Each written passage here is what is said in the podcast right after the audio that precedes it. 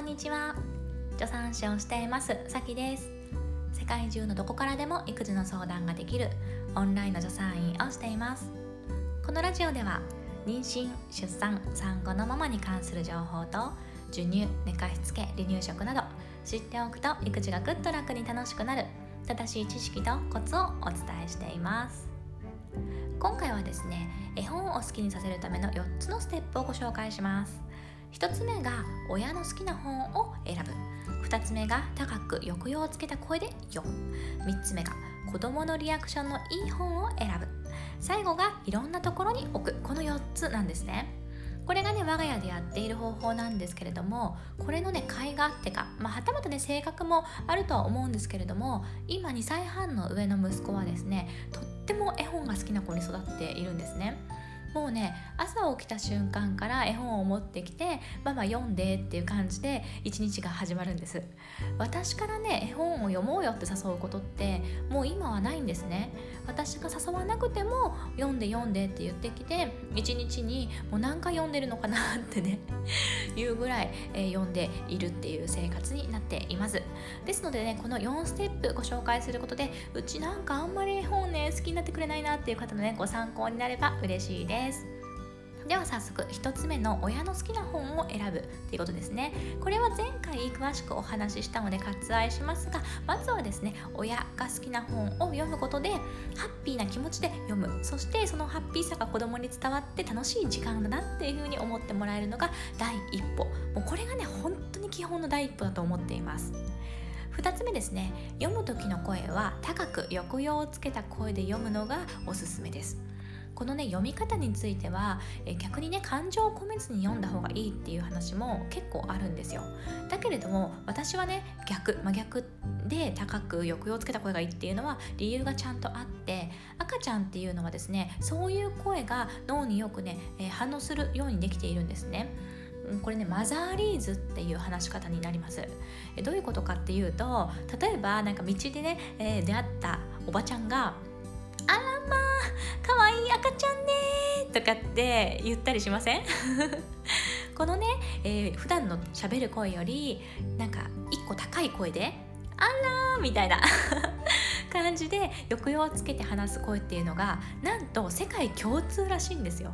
これすごくないですか？こう世界どこのおばちゃんも赤ちゃんっていうのはこういう声によく反応するっていうのをもう本能的にきっと分かってるんですよね。そう。なので、えー、赤ちゃんってですね最初は絵本のストーリーとかわからないじゃないですか。わからないからストーリーで面白いって思えないからこそこういうね赤ちゃんの頭が脳があの反応しやすい喋り方で話すことによって絵本に引きつけるっていうのが大事だと私は思ってます。特にねその最初赤ちゃんの時っていうのは大事。では3つですね、えー、子供のリアクションのいい本を選ぶ。これはですね最初のこの1ステップ2ステップをやっていった後に月齢が上がっていって子どものね反応が出てきた時ですね。この本を読むと、えー、よく笑うなとかそういうリアクションが出てきた時はその子供のリアクションがいいものを選んでください。これもですね赤ちゃんの時とかこう月齢何歳頃とかあのいくつの時はこういう絵本がいいよってねいろんな専門家の人がおすすめの本とかあったりするんだけどもやっぱり子供一人一人性格が違うからどんなにねこれみんなに受けるんですとかっていう絵本でも受けない子っていうのもいるんですよ。だからもう我が子のリアクションのいいものを選ぶっていうのが良いです。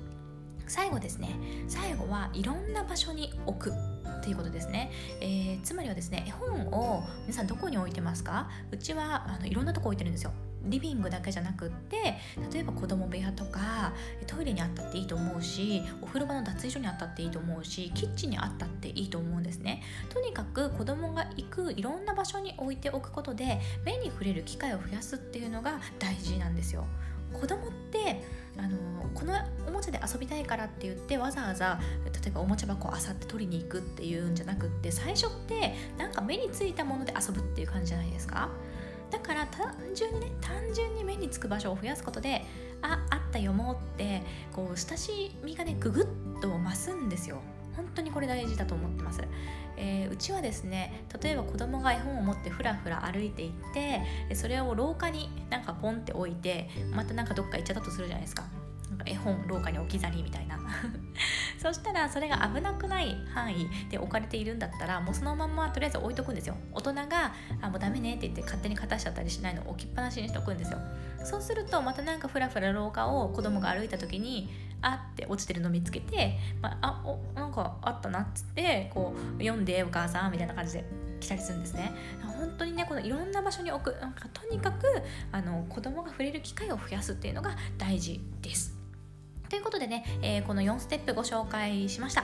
ね、親の好きな本をまず最初は選ぶ。そして高く抑揚をつけたマザーリーズの声で読む。で、子供のね、リアクションが出てきたら、えー、子供がね、リアクションいいものを選ぶ。最後に、まあ、いろんなところにね、置くと。とにかくね、いろんなところに置いて子供からもあの見える場所、ね、手に取りやすい場所。そして、えー、親も読む機会を増やすことで、だんだんだんだんね、え生活の中に自然にもう習慣化して、えー、いけるというふうに思います。